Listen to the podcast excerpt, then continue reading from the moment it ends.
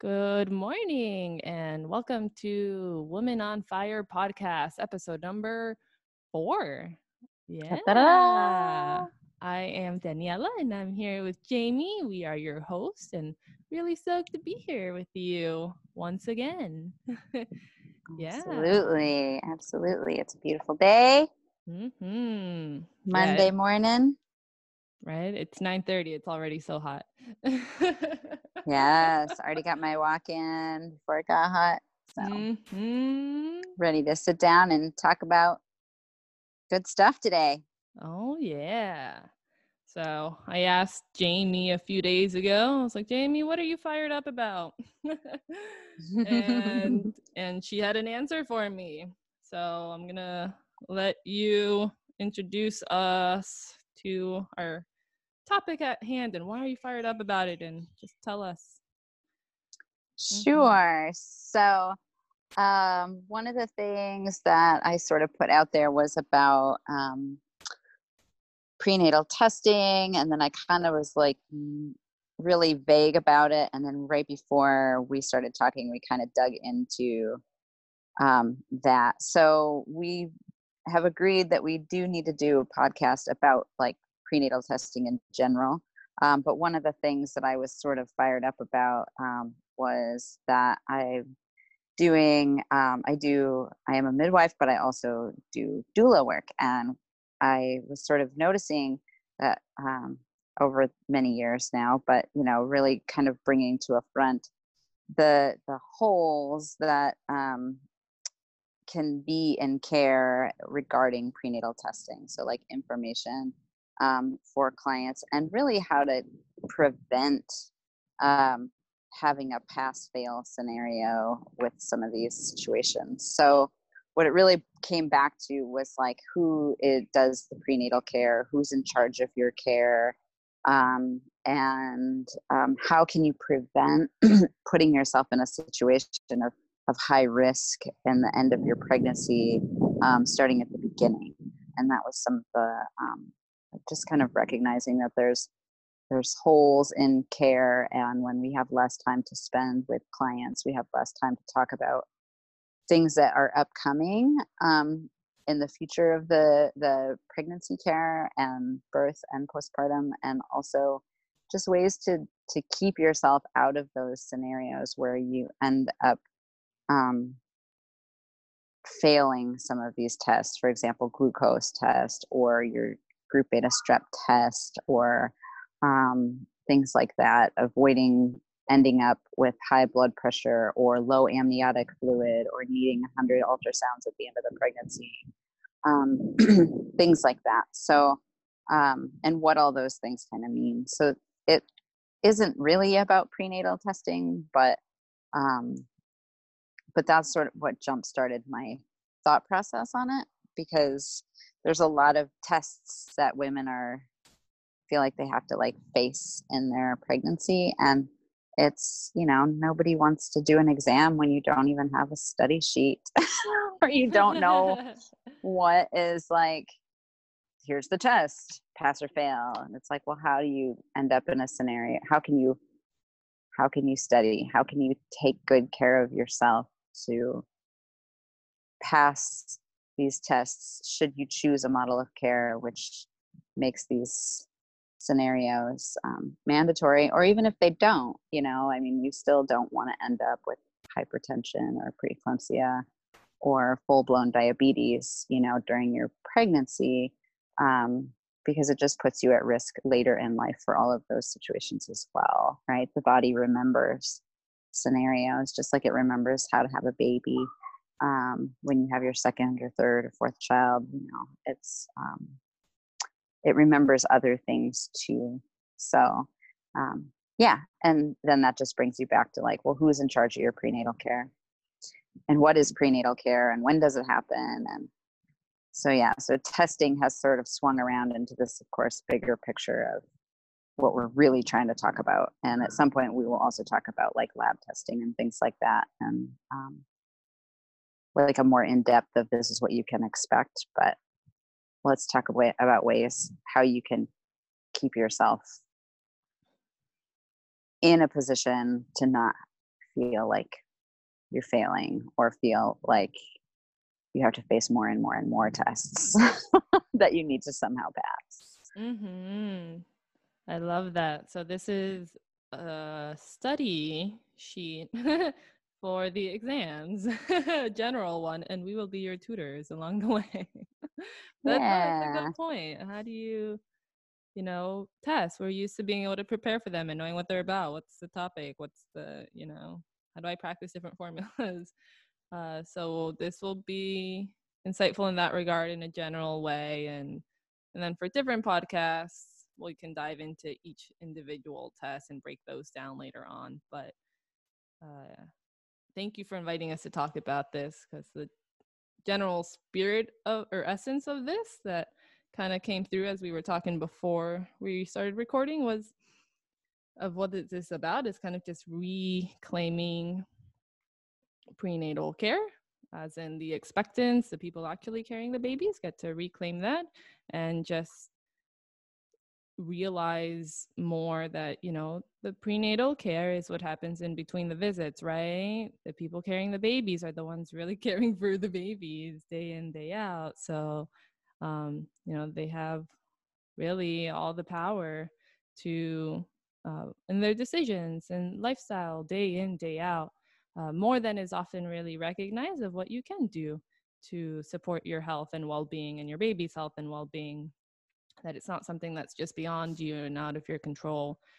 Granted, there's things in life out of our control, but there's also a lot more in our power that than is often really recognized at large. So we just want to highlight that. So yeah, it's the reclaiming our power, right? I think a lot of the time what we talk about is just that. It's just how do we reclaim more of our power in our own lives and responsibility? Yeah.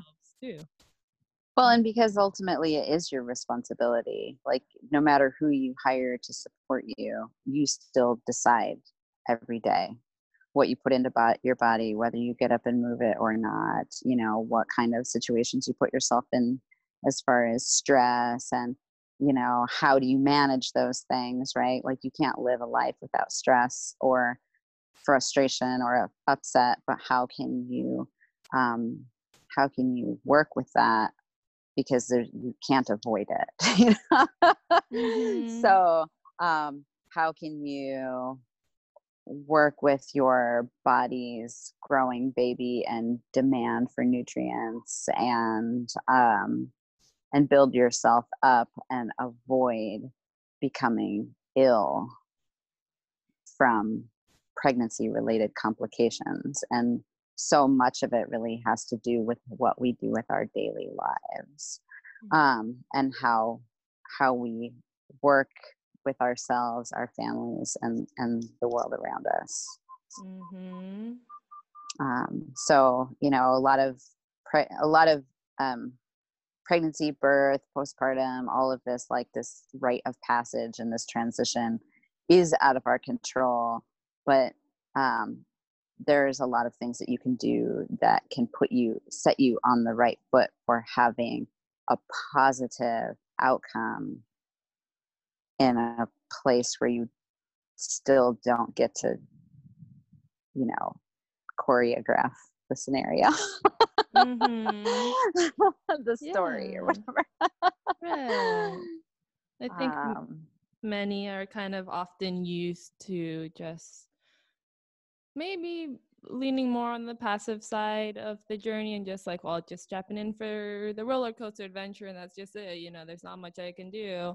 But there is a lot more that we can do. And something that's a big pet peeve of mine is when people say, well, I'm not a doctor. And that's often used, or someone might say to someone else, well, you're not a doctor. And that's often used as a means to kind of just degrade someone's authority or their sense of having any valuable insight about themselves or a topic, and I hope to shift that, that yeah, you may not be a doctor and that's okay, you can still know things.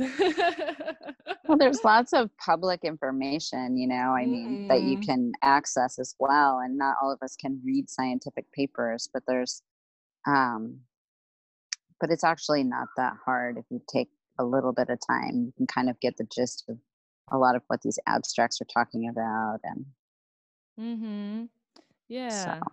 Yeah. So we want to kind of demystify some of that kind of, you know, I get it, kind of jazzed out things that happen when we see, you know, the people in authority that have, you know, all the titles, and they are positioned in these authoritative kind of hierarchies, and it can be intimidating and to question anything they say, or if they say something that's different than what we think, or to go beyond what they say, can sometimes be scary. But especially if they don't agree with you, then people yeah. feel like they're in a position of conflict instead of just a position of like debate. Right. People being afraid that they're going to offend someone, and so compromising their own ideals and their own belief systems in order to appease an authoritative figure mm-hmm. is, you know, it's a that's kind of a scenario I often see come up, you know, well, I'll compromise my values because I can see my care provider isn't comfortable with my choice. Mm-hmm. Oh, yeah, that's definitely kind of heartbreaking to see happen when you see it really like hurting the people, you know, that like that's not really what they want, and it's actually, you know, saddening them in some way. Yeah. So that kind of gets into models of care in which, you know, how do you view your care provider, and how does your care provider view you? You know, are you a subordinate to just listen and do as you're told? Are you a teammate? Are you in the center of your care? Are you actually leading your care? Because it's actually about you, you know, and regardless of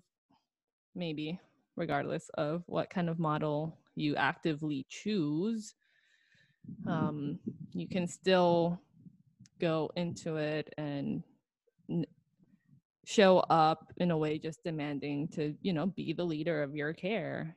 And it can, like we've been talking, be hard to challenge authority and step into your own and stand your ground with something when the authority's telling you otherwise, because what do we know?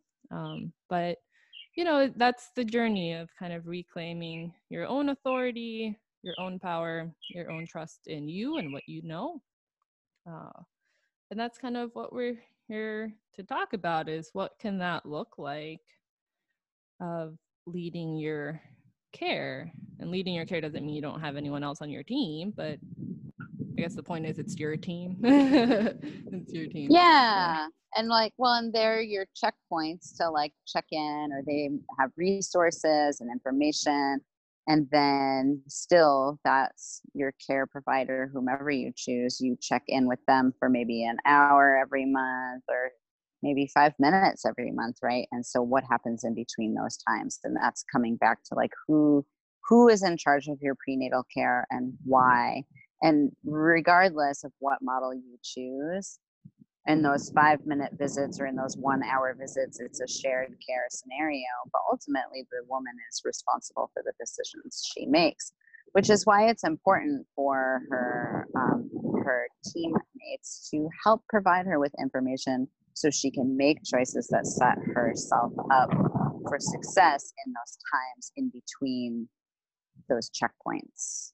Mm-hmm. So, and I think that that's sort of one. I recently had a few deliveries that ended, or that were planned hospital with, you know, one woman was very healthy, the other woman was relatively healthy, and at the very end, everything sort of like shifted dramatically. One woman I met at the end of her pregnancy as well, but she already felt the ground shifting in that direction, which is why she had hired a doula late in care. And you know, just recognizing that these women are going in, and their babies are getting listened to for a few minutes and or for a few seconds, and then a blood pressure is taken, and then it's sort of like on to the next thing. You know, there's not a lot of discussion. And so things that had come up for them were hypertension and preeclampsia, and how, you know, we don't exactly know the full understanding of why women get preeclampsia, but what we do know is that how they eat and how they live their life can prevent that. Mm-hmm. Mm-hmm. So, and so that's sort of, I guess, why when you asked me about like getting fired up about something, it was sort of realizing that like these women, they didn't have a lot of guidance on how to take good care of themselves in order to prevent these, you know, inductions and outcomes. And so that's kind of where I wanted to start, was like, how do you take care of yourself? How can you do your prenatal care in between? And what does that really mean? Mm-hmm. And as a person who does support families and healthy pregnancies, you know, from day one, we talk about, what are you eating? What does your diet look like? Every visit, we spend like 10 minutes or more talking about, how do you eat? What are you craving? What are you avoiding? What are you, where could that shift, you know, depending on what they, oh, well, I get nauseous still throughout the day, or, oh, you know, like talking about that and how food plays such a big role in our health, because your food is your medicine, first and foremost, before any other medicines. And right. And it can conversely be your poison. I mean, just, I only say that because it's true. Devil's advocate in me just had to, but no, because I, you know, it just, sometimes it's really not that clear to people, the profound effect that the food, the daily lifestyle, the emotional aspects of ourselves, the family dynamics, how profoundly those things actually do affect us. And mm-hmm. So I guess I really want to invite people, like if you're not totally there already, that's fine. But I really want to invite people to like imagine, consider, look into how much food, and yes, other things, can profoundly impact your health. Because I know for me, that was really not an obvious thing for a long time. And then when I started thinking about it, I was like, okay, that makes sense. But it still, even like cognitively realizing it, it took me a long time to really embody it and realize it and feel it. And then, you know, that was when I was able to step more into it and, you know, like deal with major health issues that I had primarily via food, and different changes there. And that could be another podcast, but yeah, I just want to really invite people into that, because sometimes that's highly overlooked, and it's like, oh, let's start with the basics, you know, just back to the simple stuff, just the food. Yeah. Right. Like, what can you do to keep yourself healthy and keep your baby healthy? And again, just realizing too, it's not just about passing these tests. It's about the longevity, and it's about remembering that like if you end up being in one of these categories, that later in life, that your body is likely to remember those scenarios, or it's possible that they will remember those scenarios. So if you get gestational diabetes during pregnancy, you are at a higher risk of getting type 2 diabetes as you age, mm-hmm. right? And so if you know how your body processes and manages different types of things that you put in your body, then you can prevent that. You can start that shift while you're young and healthy and doing it for someone else, your baby, right? And set yourself up on the track, because people think, oh, well, as soon as I'm not pregnant, I'm going to eat all those things that I've mm-hmm. been avoiding. And it's like, well, it doesn't, or, oh, well, as soon as you get the placenta out, preeclampsia, you know, is over, and mm-hmm. things like that, you know. And it's just, that's just not the reality. It's not like when the pregnancy is over, none of that matters anymore. If your body's having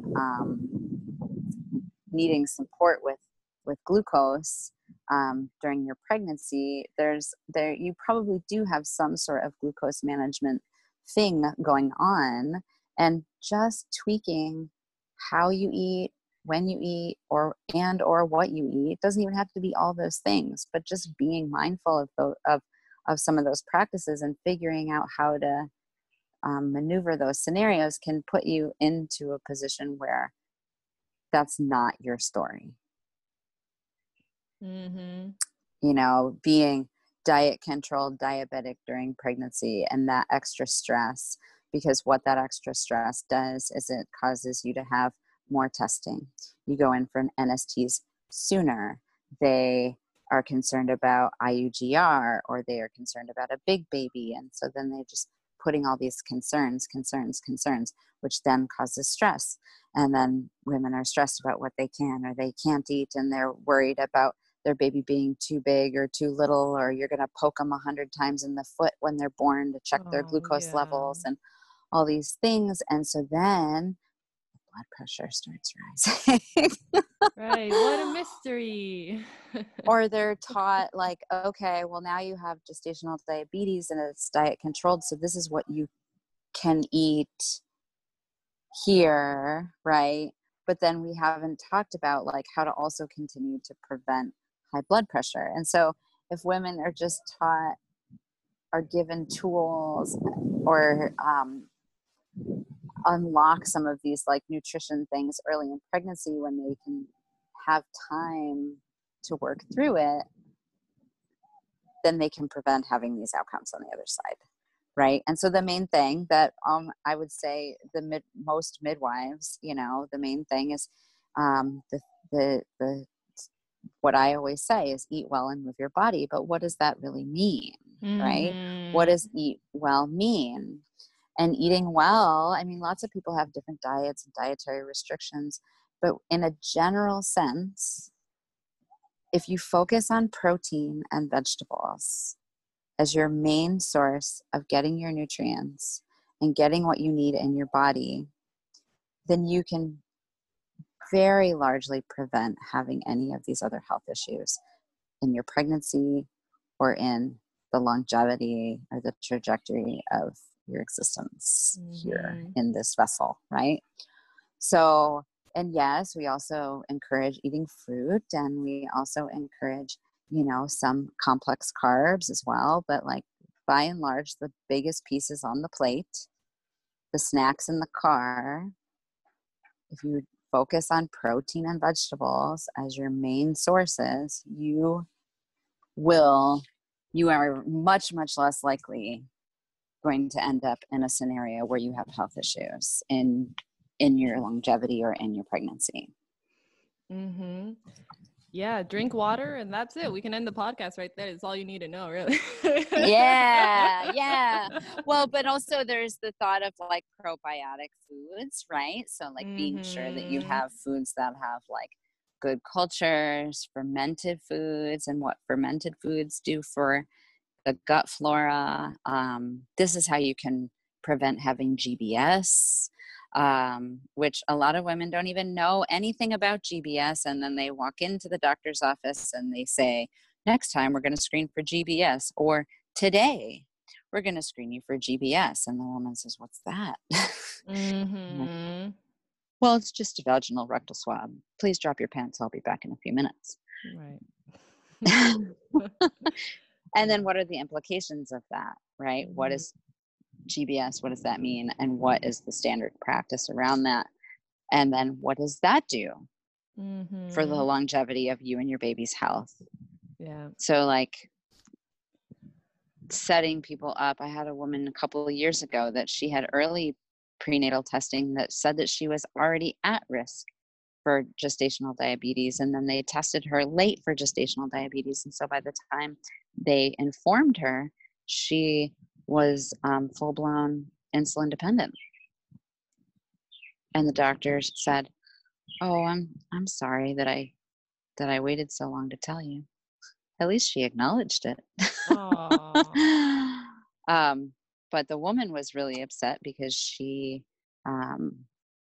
was like, this could have all been prevented if someone would have told me when they did my prenatal screening at 12 weeks that I was already at increased risk. I could have made those changes. Right. What's the point of testing if you're not going to inform the individual? What's the point of testing? And now you invite people to think of that for themselves. Anytime a test is offered to you, presented, think to yourself, what's the point of this test? You know, what information will you get from it? What will your options be afterwards? Like, you know, what's the point of it? Yeah, ask yourself those questions. And if you need time to look into it and ask more questions, then do it. Don't feel rushed to have to do it just because they're pressuring you into doing it. You know, make the time and space. And yeah, what's coming up now is, yeah, people really we all need to really just think beyond passing or failing the test. Because right here you have an example, someone was borderline pass fail, like it was on the edge of the normal range, but didn't get the information, and so, you know, that wasn't helpful for her, and it's about her. And yet, yeah, 20 weeks passed before, right? And she, you know, sounds like someone that might have been willing to, you know, do those changes and explore things that could have been better for her health. And then on the other end, yeah, even if a test is negative, you know, that doesn't even necessarily mean you are healthy, though. You could pass a glucose test. You know, it's like, oh, yep, you're in normal range. But, you know, maybe the person actually isn't really eating that great. Maybe they, you know, they just happen to pass, because sometimes people just pass because their body could just handle it in that moment, and it was fine. But they are eating all the sugars and the carbs and the frosting and stuff. And well, and you get a lot of false positives through that screen too, because when people don't eat a lot of refined sugar or don't wake up and have lots of, you know, 50 grams of sugar on an empty stomach and then sit still for an hour, you know, I mean, usually if women are getting really nauseous or having a difficult time with that glucose screen drink, it's often not because their body can't handle sugar, it's because their body doesn't deal with sugar like that. Mm-hmm. Never. It's not exposed to sugar like that. And so therefore, of course, they're going to have a reaction because they don't eat like that. Mm-hmm. Right. And they're not going to eat like that once they leave that screen.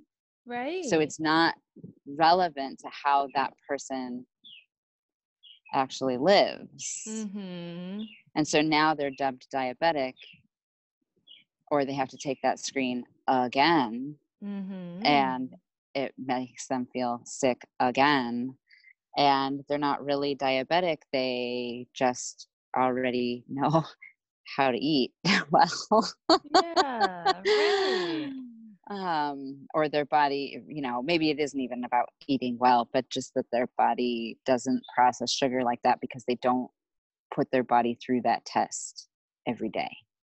Right. That is a pretty foreign substance for their body, so their body did kind of freak out because they're not used to receiving that type of artificial stuff and highly concentrated stuff. So yeah, the body freaked out, but it's not a true reflection of that person's diet and health day in, day out, if that's not how they're usually eating anyways. And I love what you said. I want to harp. You said, you know, drink the drink and then don't move for an hour, like, you know, just sit here, right? Because you don't want to burn off all that energy, right? We need to see how your body just deals with it. And that's an element I want people to really know, that something simple, when you eat a meal and then you can go walk afterwards, and it helps you just metabolize it, and your blood sugar levels can just, you know, they might not spike as much, right? So you can go look into it. Science has been proven, whatever, it helps. So if you know, I mean, I'd say do it regardless, but especially if you know that, you know, yeah, maybe you're on the border and of that diabetes glucose test, and, you know, you want to do proactive things to manage your own blood sugar levels and help your body digest and process food better. You could just go on a walk after you eat Well, and that's just it, right? Eat well, move your body. And so that is, those are the two keys to longevity. I mean, this is so you can hold your grandbabies and you don't have osteoporosis and you don't have, you know, like all these other issues, because you're keeping your butt, you're helping your metabolism by, and even if you feel tired, many people report that, well, I don't want to get up and walk because I'm so tired. But then when they actually, but then they have restless legs. So they're also not really sleeping. And then you get up and you walk, or you have a big meal and you have a lot of heartburn or something, and getting up and walking can help your body digest the food, helps your metabolism process things, and actually getting up and moving helps people sleep better. And even though it's hard to get up off the couch and do it, like,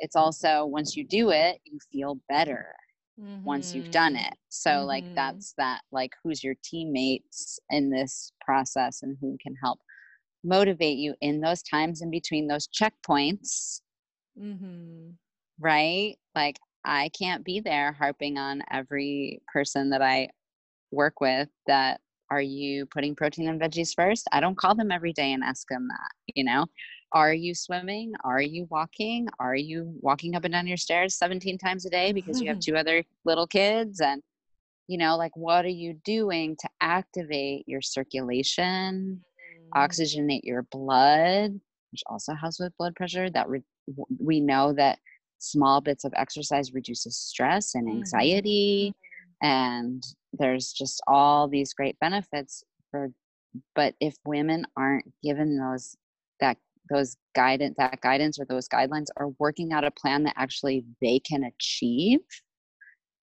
then we're not really counseling them, and they're not being given an opportunity to give themselves good prenatal care in between. Right. Right. And it's,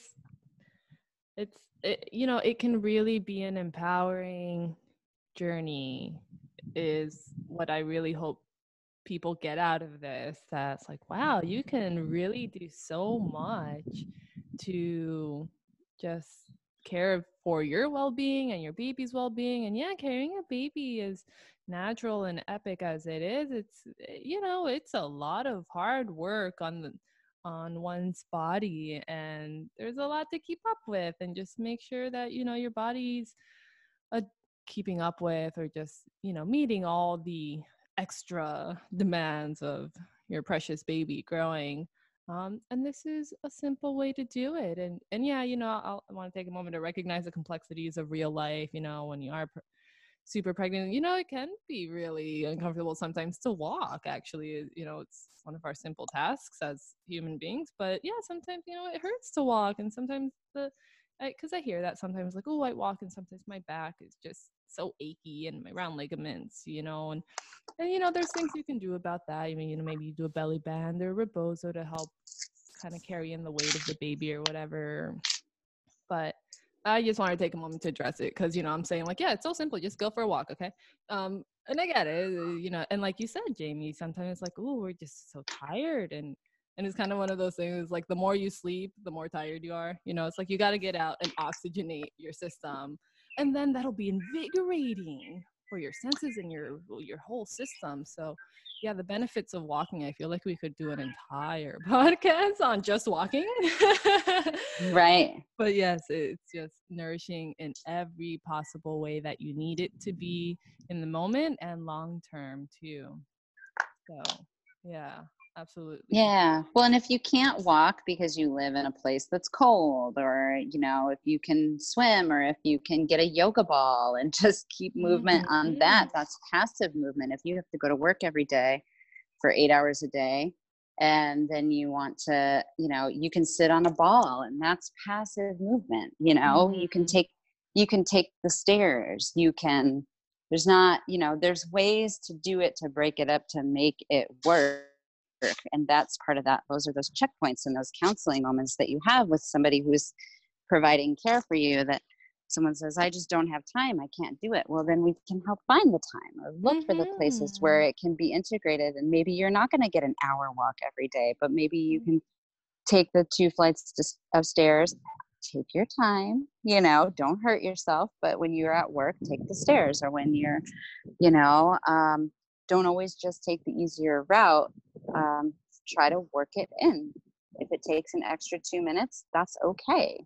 You know, at least you're getting it in. You don't have to set aside a whole hour, right?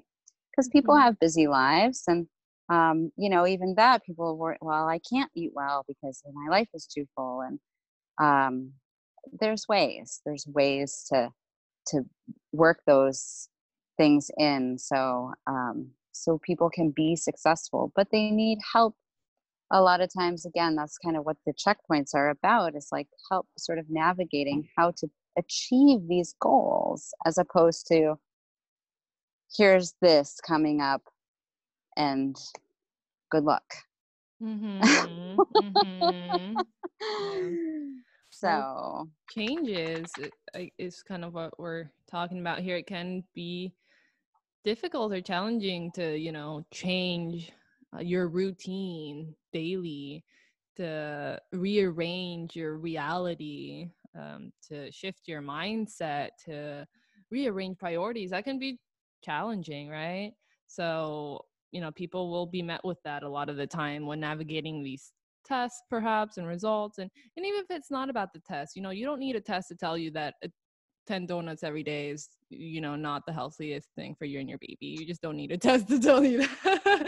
Or having bagels and then having pasta for lunch and then having like, you know, sandwiches. And, you know, it really is, you don't need tests to tell you that eating the same thing all day, every day is it's not going to work for you in the long run. Your body needs the rainbow. It needs the variety. And, so that's why too, like talking about cravings or talking about aversions and like, what is that? Is that like a nutrient deficiency? Is it comfort food? Is it something that like, what are we really looking at here? Because again, food can be your medicine or it can be your poison, and it's tied to many things. It's emotional. It's, there's so many attributes to our nourishment. And so, one of our dear colleagues talks all the time, like, oh, well, if you're craving sweets, like, you know, what is it that you're missing? Are you missing protein, or are you missing the sweetness in life? You know, like, what are you doing to nourish your soul? Because if it's eating dark chocolate all the time, well, that, okay, but like, what else is missing from the picture? Like, why do you feel like you have to have a pint of ice cream at night? Like, what else? Or like, what could help cut that in half? Do you need massages? Do you need someone that you can just relate to? Do you need to float in the ocean? What do you need to get that sweetness? Do you need alone time? What makes you happy and fills your soul? Right. You don't need the test for that. What you're talking about, it's just that introspection. It's the being in tune with yourself, right? It's paying attention to your body's unique signs that only you can ever really hear.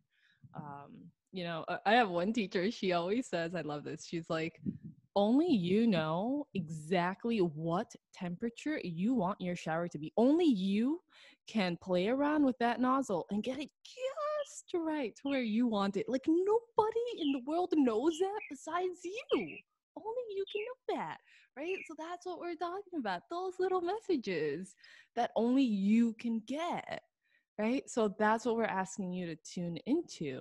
And that can take practice too. It's like, okay, I got a message. I don't even know what it means. Or sometimes like, I'm not sure if I'm getting a message. I don't know. Keep listening, right? And you can recruit people to kind of help you listen to and maybe give you their 2 cents of what they see and how they interpret it. But ultimately, it's your code to decipher. And the tests, you know, they can be helpful tools for sure. And I know sometimes they can be motivating for people, right? It's like, oh, well, now that I know this isn't working, you know, I was already not feeling that great. and I've done the test and it says I'm on borderline. Okay, maybe I really do need to, you know, shift things. So, you know, sure, it can be helpful. Again, you know, there's people that, you know, you can realize that, like you said, the pasta, pizza, sandwich lifestyle, you know, isn't really doing it for you, and you can decide to shift those habits regardless of the test. So, you know, just thinking beyond that. But they can be inspiring for sure, the push to shift. But again, the tests aren't always the most accurate. You're going to have false negatives or positives. So there's that too. But, yeah. And that's about slowing down and listening, right? Those signals or whatever. So if you really are craving a pint of ice cream every night, your body doesn't need a pint of ice cream every night. So what is it trying to tell you, right? Like, again, we know that that's just not good for you. Or like you said, the 10 donuts or whatever it is, right? We as a society know that that is, you know, leading you down some other road. So what else is going on, right? Is, do you actually have underlying candida? All these different, you know, like that it wants to, that you want to be fed, or are you not getting enough protein, or are you, you know, so there's ways to look at those things. And yes, it's never too late to shift gears, but it's, feels even better when you can show up for these things, know they're coming, and show up for these things feeling pretty confident that you got it in the bag, you know, if you choose to test at all, you know. But like or like, oh, when I do eat that, I do feel nauseous afterward. That's a signal. That's aversions are a signal that, you know, like, oh, well, says to eat all this protein, and so I'm jamming all this dairy to get this protein in. But it's like, well, maybe you need to not, maybe you need to diversify your protein intake, you know, because your body can't deal with all that calcium or whatever else it is that's sort of, you know, having trouble managing, right? Right. Yeah. And yeah, the cravings can be a tricky one. That's why I say it's about, sometimes it's about deciphering the code, because, you know, if we talk about listen to your body, you know, right. If you're like, well, my body says it's craving a whole pie of pizza. I mean, you know, and then an actual like apple pie afterwards, like, okay, right. So dig deeper. Well, I mean, people, yeah, people crave dirt when they're pregnant, you know? I mean, there's mineral deficiencies. There's lots of things. It doesn't mean that you should just go out and start eating laundry soap or licking dirt, you know? But there are actually healthy clays and things that you can actually ingest. So there is, but it's a nutrient deficiency, you know? And so there's ways too to like, these are signals. These are signals. And it's important to tune in, because you're the one doing the care. You're the one with yourself every day. You're the one making these choices. So it's good to have folks you can bounce questions off of and look into resources. But at the end of the day, you're the one sitting with what you do with your body. And you're the one that gets to look at the messages and try to, you know, and take note. Right. So yeah, you know, don't, if you feel weird or crappy, you know, you don't have to wait for the test to tell you, oh yeah, you're not okay. You know, I get it. Sometimes the test can be helpful to like pinpoint like, oh, this is why, you know, but you know, you don't have to wait until that comes up to take action upon something you're feeling, and to start looking into it. For yourself, you know, like that, back to that conversation of where does your authority lie? What do you, yeah, what is your source of authority? Is it beyond you? Is it coming from within? Is it your intuition? Is it your doctor? Is it your dad, your family, your friends? Is it Instagram? I mean, you know, what are your decisions in life based on ultimately what voice in your world carries the most weight? You know, and if we are in a world where a lot of people, you know, often don't value or we're often not even taught to honor that internal voice, you know, and we're off, you know, something I hear a lot is the whole, you know, toughen up, buttercup, you know, just push through, whatever, you feel a little something, whatever, push on through. And we're, you know, at large, I recognize a lot of people are just taught, push on through, just push on through. And then you push through all those like subtle messages trying to make their way through. And then you push yourself to a point where you can't ignore the messages because they're so loud and they're like, you know, your body's and health is in total havoc because you kind of disregarded those subtle messages that your body was trying to give you beforehand. There's this ancient Chinese proverb that has been very helpful for me, that he who gets sick once lives longer than he who never gets sick. And, you know, I've personally experienced this for myself and with many things in my health where, you know, it's a blessing to receive some of those, you know, or well, a lot of those messages. It's a blessing to hear them and to, you know, that your body's speaking to you. So that's the invitation to dive into it that only you can hear, right? It's not a wimpy thing to maybe slow down one day because you're slightly tired than usual. Maybe your blood iron is low and you need more sleep so your body can build up the blood iron, you know? That's fine. Instead of just push through, don't be tired, produce, must do. Sleep, you know? So, right. Yeah. Paying attention to those things, valuing those internal voices. Let your intuition be authority for you. Mm-hmm. Well, and I also think it's not about like not listening to your physician either. It's actually about collaboration. It's really so much, you know, I'm not saying that people shouldn't take tests or listen to their doctors or do whatever, but just to recognize that like they only have their part in it and you have your part in it. And so that communication and finding a care provider who's willing to have those conversations or talk to you about it, so you can be successful, isn't that the goal for everyone? You would hope is that success is the outcome, right? Of like isn't healthy mother, healthy baby the ultimate goal, right? So having a care provider that like will take the time to talk with you about these things beforehand and not just spring some of these things on you or say, you know, like, and if they're not offering, then you can ask, hey, I know at 28 weeks, I have to do this glucose screen. What are my options around it? What do you see is the best opportunity for me so I don't end up in the scenario where I'm having to also juggle this and my pregnancy, you know, like lean into your support team and ask for the guidance and ask for the assistance if you're not sure, or if you don't know what their expectations are. Mm-hmm. That's a huge part of it. It's like, if you don't know what is expected, then it's hard to work together. So, you know, and ultimately I think everybody's goal is healthy mom, healthy baby, but how we get there can take many different avenues. Totally. And by and large, it does fall on the day to day. So finding somebody who is willing to have those conversations with you, willing to guide you as opposed to just present a test in front of you that is part of protocol, you know, if it's part of protocol, fine.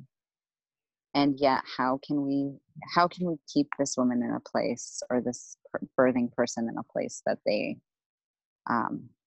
can have success and less stress and less worry and about these tests that are coming up. Mm-hmm. And again, a lot of it just comes so much back to food. Mm-hmm. You know, the group beta strep test, that's why I had mentioned, you know, like healthy cultured foods like yogurts. And if you don't do dairy, there's lots of nut yogurts mm-hmm. and coconut yogurt. And there's lots of alternatives now, which is so great that mm-hmm. and live cultured food, you know, having food that is alive and mm-hmm. not prepackaged, cooked to death, you know, having fermented foods. We come from a place where refrigeration wasn't really that popular 100 years ago. You know, not everyone had plug-in refrigerators. So we haven't evolved that far from a place where fermented foods are key to our gut flora and our digestive tract. And that if you have a healthy balance in your gut flora and your digestive tract, which means also avoiding taking tons of antibiotics, or if you have a necessity, a medical necessity for antibiotics, being sure to balance it with probiotics and fermented foods, so your gut flora is actually healthy. It's not overrun with candida. It's not overrun with bacteria that is not beneficial to supporting your guts. So, you know, kimchi and sauerkraut, and in Hawaii, they do sour poi, but also miso and tempeh. And, you know, you don't even have to love these foods. You can just stick a fork in it once a day. Kombucha. I know that there's a lot of like questioning on whether women should have kombucha during pregnancy or not. And it's kind of like, you know, everything else. Definitely don't get the alcoholic kombucha, you know, and I wouldn't say that you should not be drinking kombucha all day, every day, but if you want to have a glass of kombucha, it's okay. You know, it's live culture. So Epic has something to say. Yeah, he's got something to say about that. So that those things, you know, that helps balance your gut. And then when your gut is balanced, then you don't have an over population of group beta strep. Right. And, you know, I guess I want to try to tie it in for people of long-term. I know we didn't break down what is GBS, a beta strep and all that. We'll get to that. If you're totally like at a loss of what we're talking about, you know, we'll break it down in another one. You can go look into it. But for now, just that GBS test is, you know, it's done in pregnancy, and then I want to tie it into like the long-term and medically necessary, right, at the end of pregnancy, because that's when it can come up of, okay, well, if you tested positive for it, then we want you on antibiotics in labor, right? It's interesting to note that's not the standard of care in the UK, actually. So, you know, what is medically necessary? Because I hear people say that a lot, and I think we'll have another podcast on that notion. But, you know, question things, you know, more than you might be used to even, because the doctors will, here in the U.S., will certainly just say that's just a standard of care. That's just what you do. That's definitely their recommendation. As far as they're concerned, that is what's best for you, and that's why they're recommending it so much, and that's fine, and you can take the recommendation and dig into it and make your discern for yourself, because you know, nothing is without risk. There's definitely other things that can come into play when you add interventions like the antibiotics as a preventative measure in labor. So, because that's kind of what, you know, inspired all this fired up topic, right? Is just people kind of seeking out, you know, the natural non-interventive care, or not care, but birth. But then, you know, towards the end of the pregnancy, pressures kind of build up, you know, and the providers sometimes get a little more weary, and then all these things that maybe didn't seem to matter all that much when you were 28 weeks and 30 weeks, all of a sudden matter a buttload, and start surmounting to all these pressures, and it can be scary, you know? Well, and more testing. Yeah. Which puts you into a position of, now we're doing late-term ultrasounds, and I know that you had mentioned that you wanted to touch on this too, and how late-term ultrasounds actually increases your risk of cesarean section, by, what is it, about 20%, because of the cascade of interventions that start unfolding. And without, you know, without actually offering better outcomes for moms and babies. So more C-sections, outcomes are the same. Because of failure to progress and things like that, and not from actual like distress or issues of the pregnancy, and how, you know, with a primip, which is a first time birthing person, you know, that increase of cesarean section through induction, it goes at like 1/3. You have a 1/3 higher chance of ending up in a cesarean section if you're having an induction with your first baby. And then having a primary C-section, of course, increases risk for future pregnancies. And I'm not just talking about uterine rupture, which is what most people get concerned about. I'm talking about other health issues and things that can come from that, or risk for future pregnancies. That last part got a little warpy. Retained placenta, IUGR.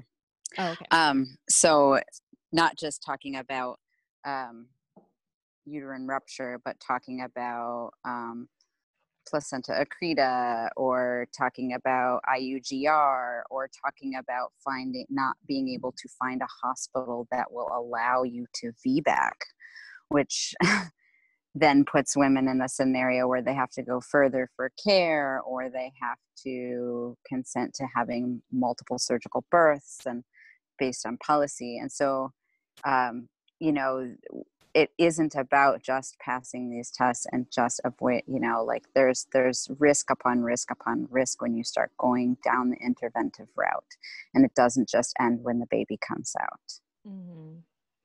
Right. Not to mention mental health and hormonal support and all these other things that come along with that. So, so that prevention in the early stages of the pregnancy to help these birthing people succeed and having a healthy pregnancy is about the trajectory of the future and how we care for each other and our planet and future generations. It's, it's more than birth.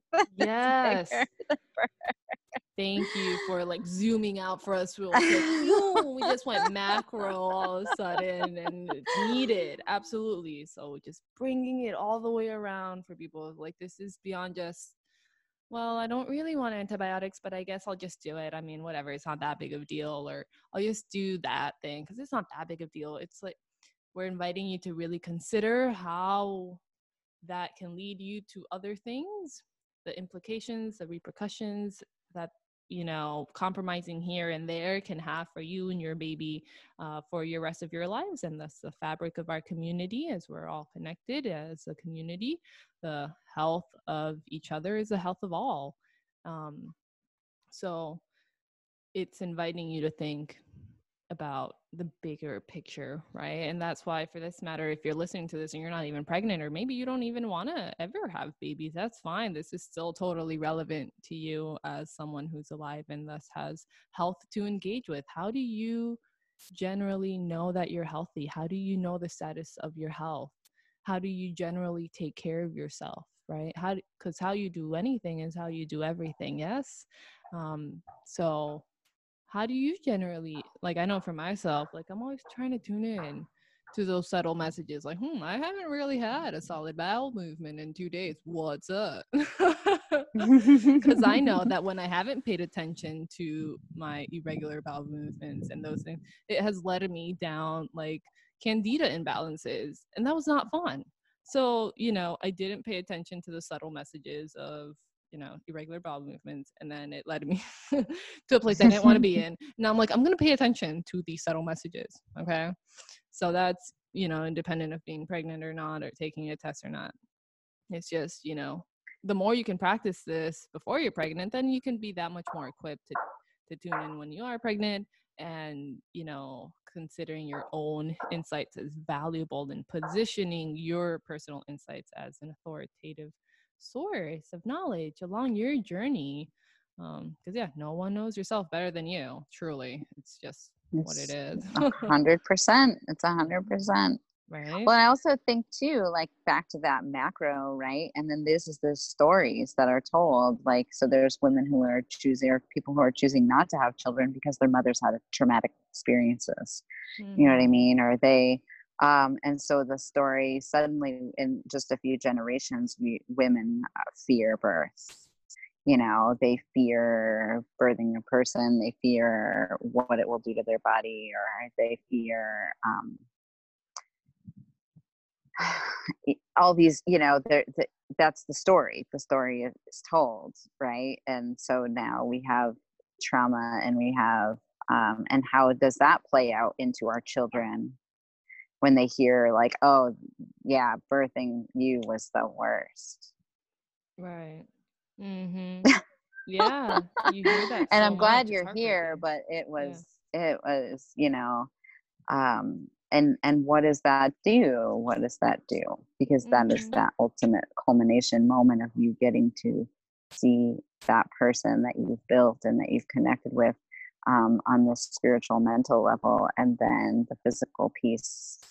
What does that do to that relationship and that connection, or to hear how horrible it was for mm-hmm. you to come into this world, you know? Mm-hmm. So because of all of the things that came along the way, we didn't pass this test, and we didn't have this screen, and then this ended up with this, and then because of that now I've had this and this, and you know, so it really is, it's this cascade of like social circles and how we're cared for, and what we imprint on the next generation. And so I mean, protein and vegetables. Yes.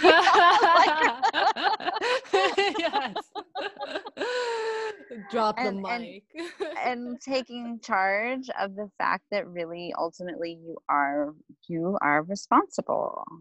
And if you don't want to take on that responsibility and you're pregnant, it's already too late. You have to, mm-hmm. you're going to have to be responsible. And it can be really overwhelming to think that like, oh my gosh, that is on my shoulders, but this is part of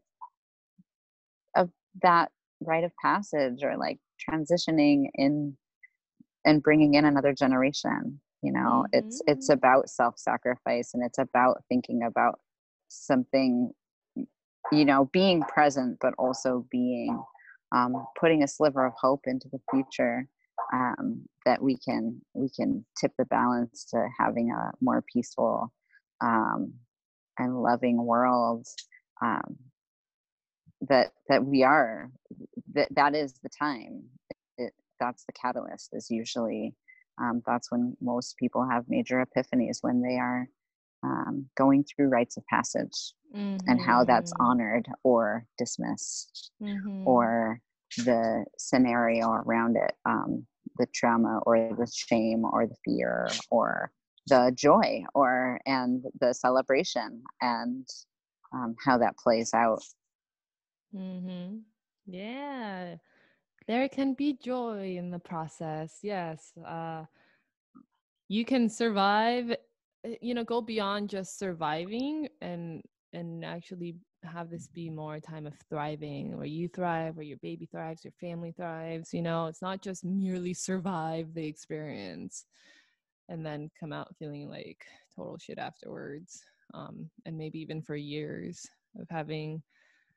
I mean, I've seen that, and it's heartbreaking. I know you've seen it too, Jamie, and I think that's why we're here, fired up about this, because it sucks.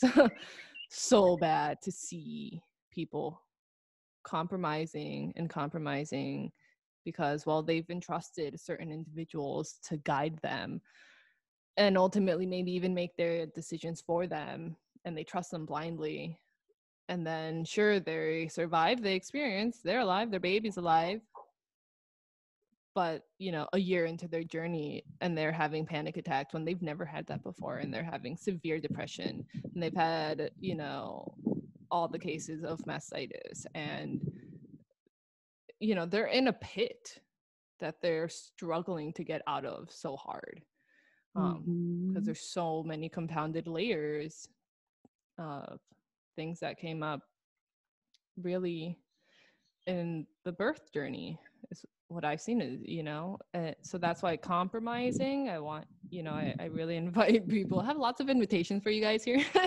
Another invitation is to, because you can say yes or no, but I invite you to, you know, every time you feel like you need to compromise, particularly in your maternity care, your birth, consider, just take a moment, pause, and I don't know, sleep on it, meditate, journal about what you're compromising on and why you feel you need to do that. What happens if you don't? Why do you feel so strongly about, you know, whatever it is that you feel you're compromising on?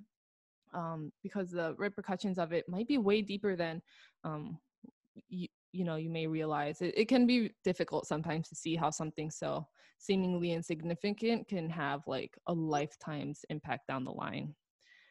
But consider that it often does, especially when it comes to, you know, pregnancy and birth. That's major, right? You're connected to many layers, many generations. It's yeah, exactly. So, you know, I remember I had a counselor in high school, and we're all senior year. We're all applying for our scholarships and where we want to go to in school for college and stuff. And he would always say, "This is your education. Don't compromise." You know, because a lot of us would be like, "Well, you know, I want to go here, but it's too expensive," or yeah, I can't afford that. I'm going to go over here. It's cheaper. He's like, no, don't let that be the reason you decide on something as important as your education. And I love that guy for that because, you know, I was just like, whatever, I'll just go wherever it's cheap, whatever. I don't care. You know, it's like, think deeper than that. This is your education, you know? You're going to go spend at least 4 years somewhere. Like, put thought into this, you know? So don't compromise. This is your life. You know, a lot of the, you know, hospital world, the fact of the matter is, unbiasedly, you know, no judgment here. It's like, it is what it is. Liability comes first. Their insurance companies, what, you know, covering their butt is what matters. That's what they have to do. The hospitals, individual providers, that's just what takes precedent in a lot of these care situations, right? So I know we kind of... Well, because they don't expect you to take responsibility for your actions. Right. And they don't want to either. But yep. It comes back to them, if anything. So for example, you know, the breach thing, here's like a little scenario that might help bring some context for people sort of. Like if you have a breech baby, right? We've talked about it before.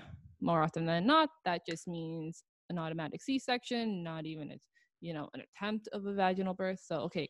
Even if you've already had a vaginal birth. Right.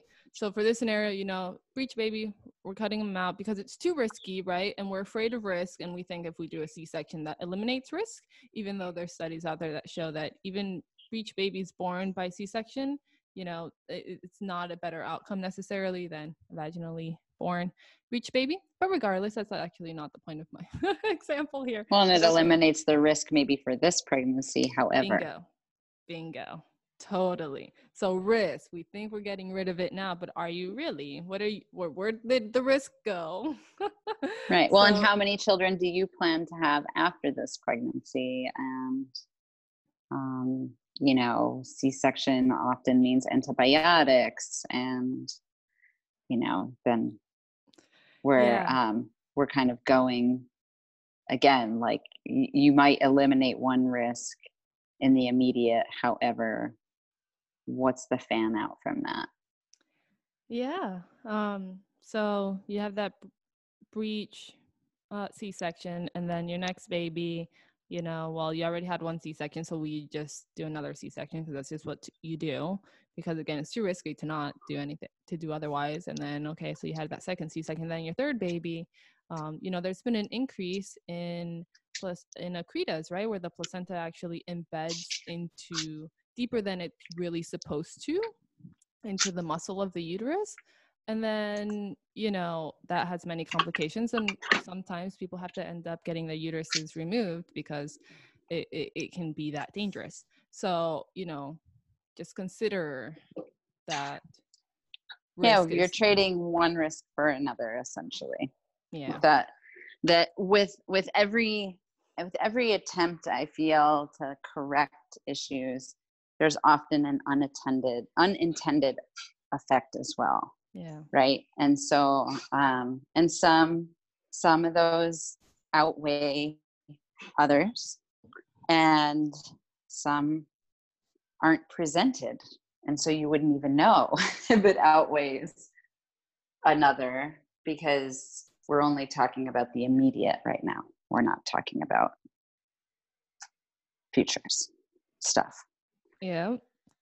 And I think that if every woman that was presented with a non-emergent C-section was given the full information of how that could impact her future, and even if you find a doctor who's willing to VBAC at a hospital that has a policy that says you can VBAC, they're already going to approach you as high risk, mm-hmm. which means you could end up back in the cascade right. pretty easily, because you're now 35 mm-hmm. and have had a C-section.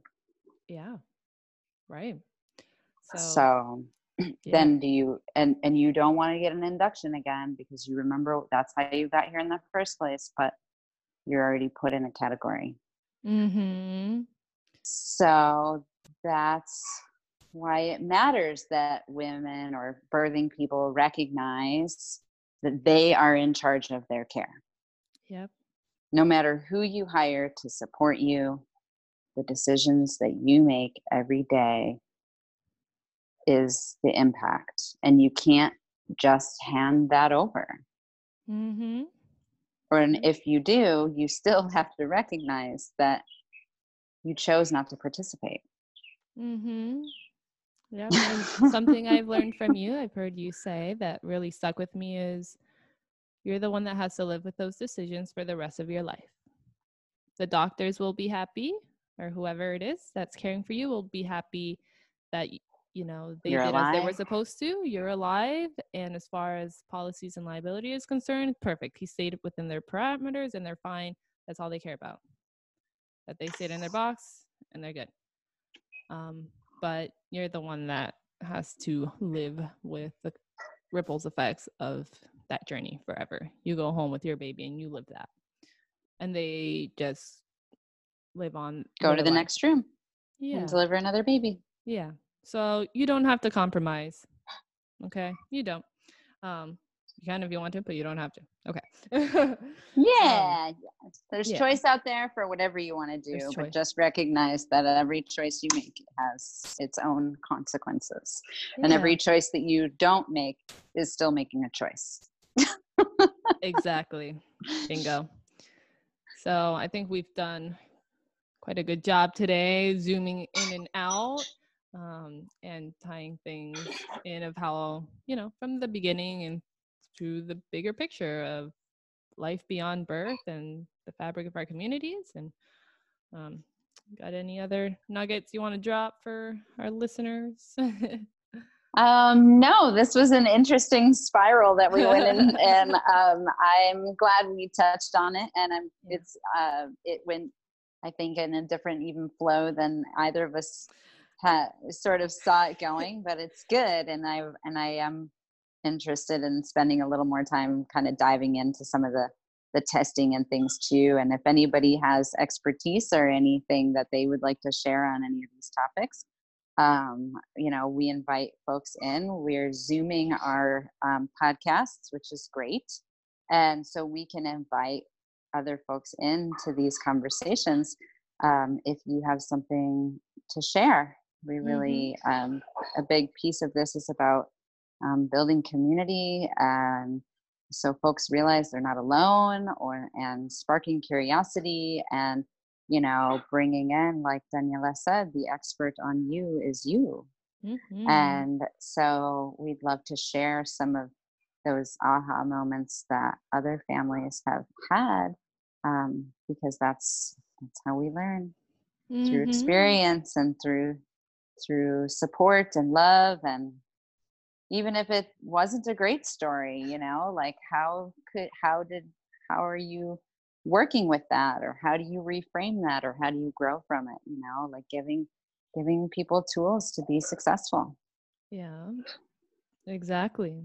So we'd love to hear from you folks. We have an email. It is womenonfirepodcast@gmail.com. Please send us your questions, thoughts, reflections, ideas. Maybe you're interested in joining us on one of these spiral adventures on Zoom.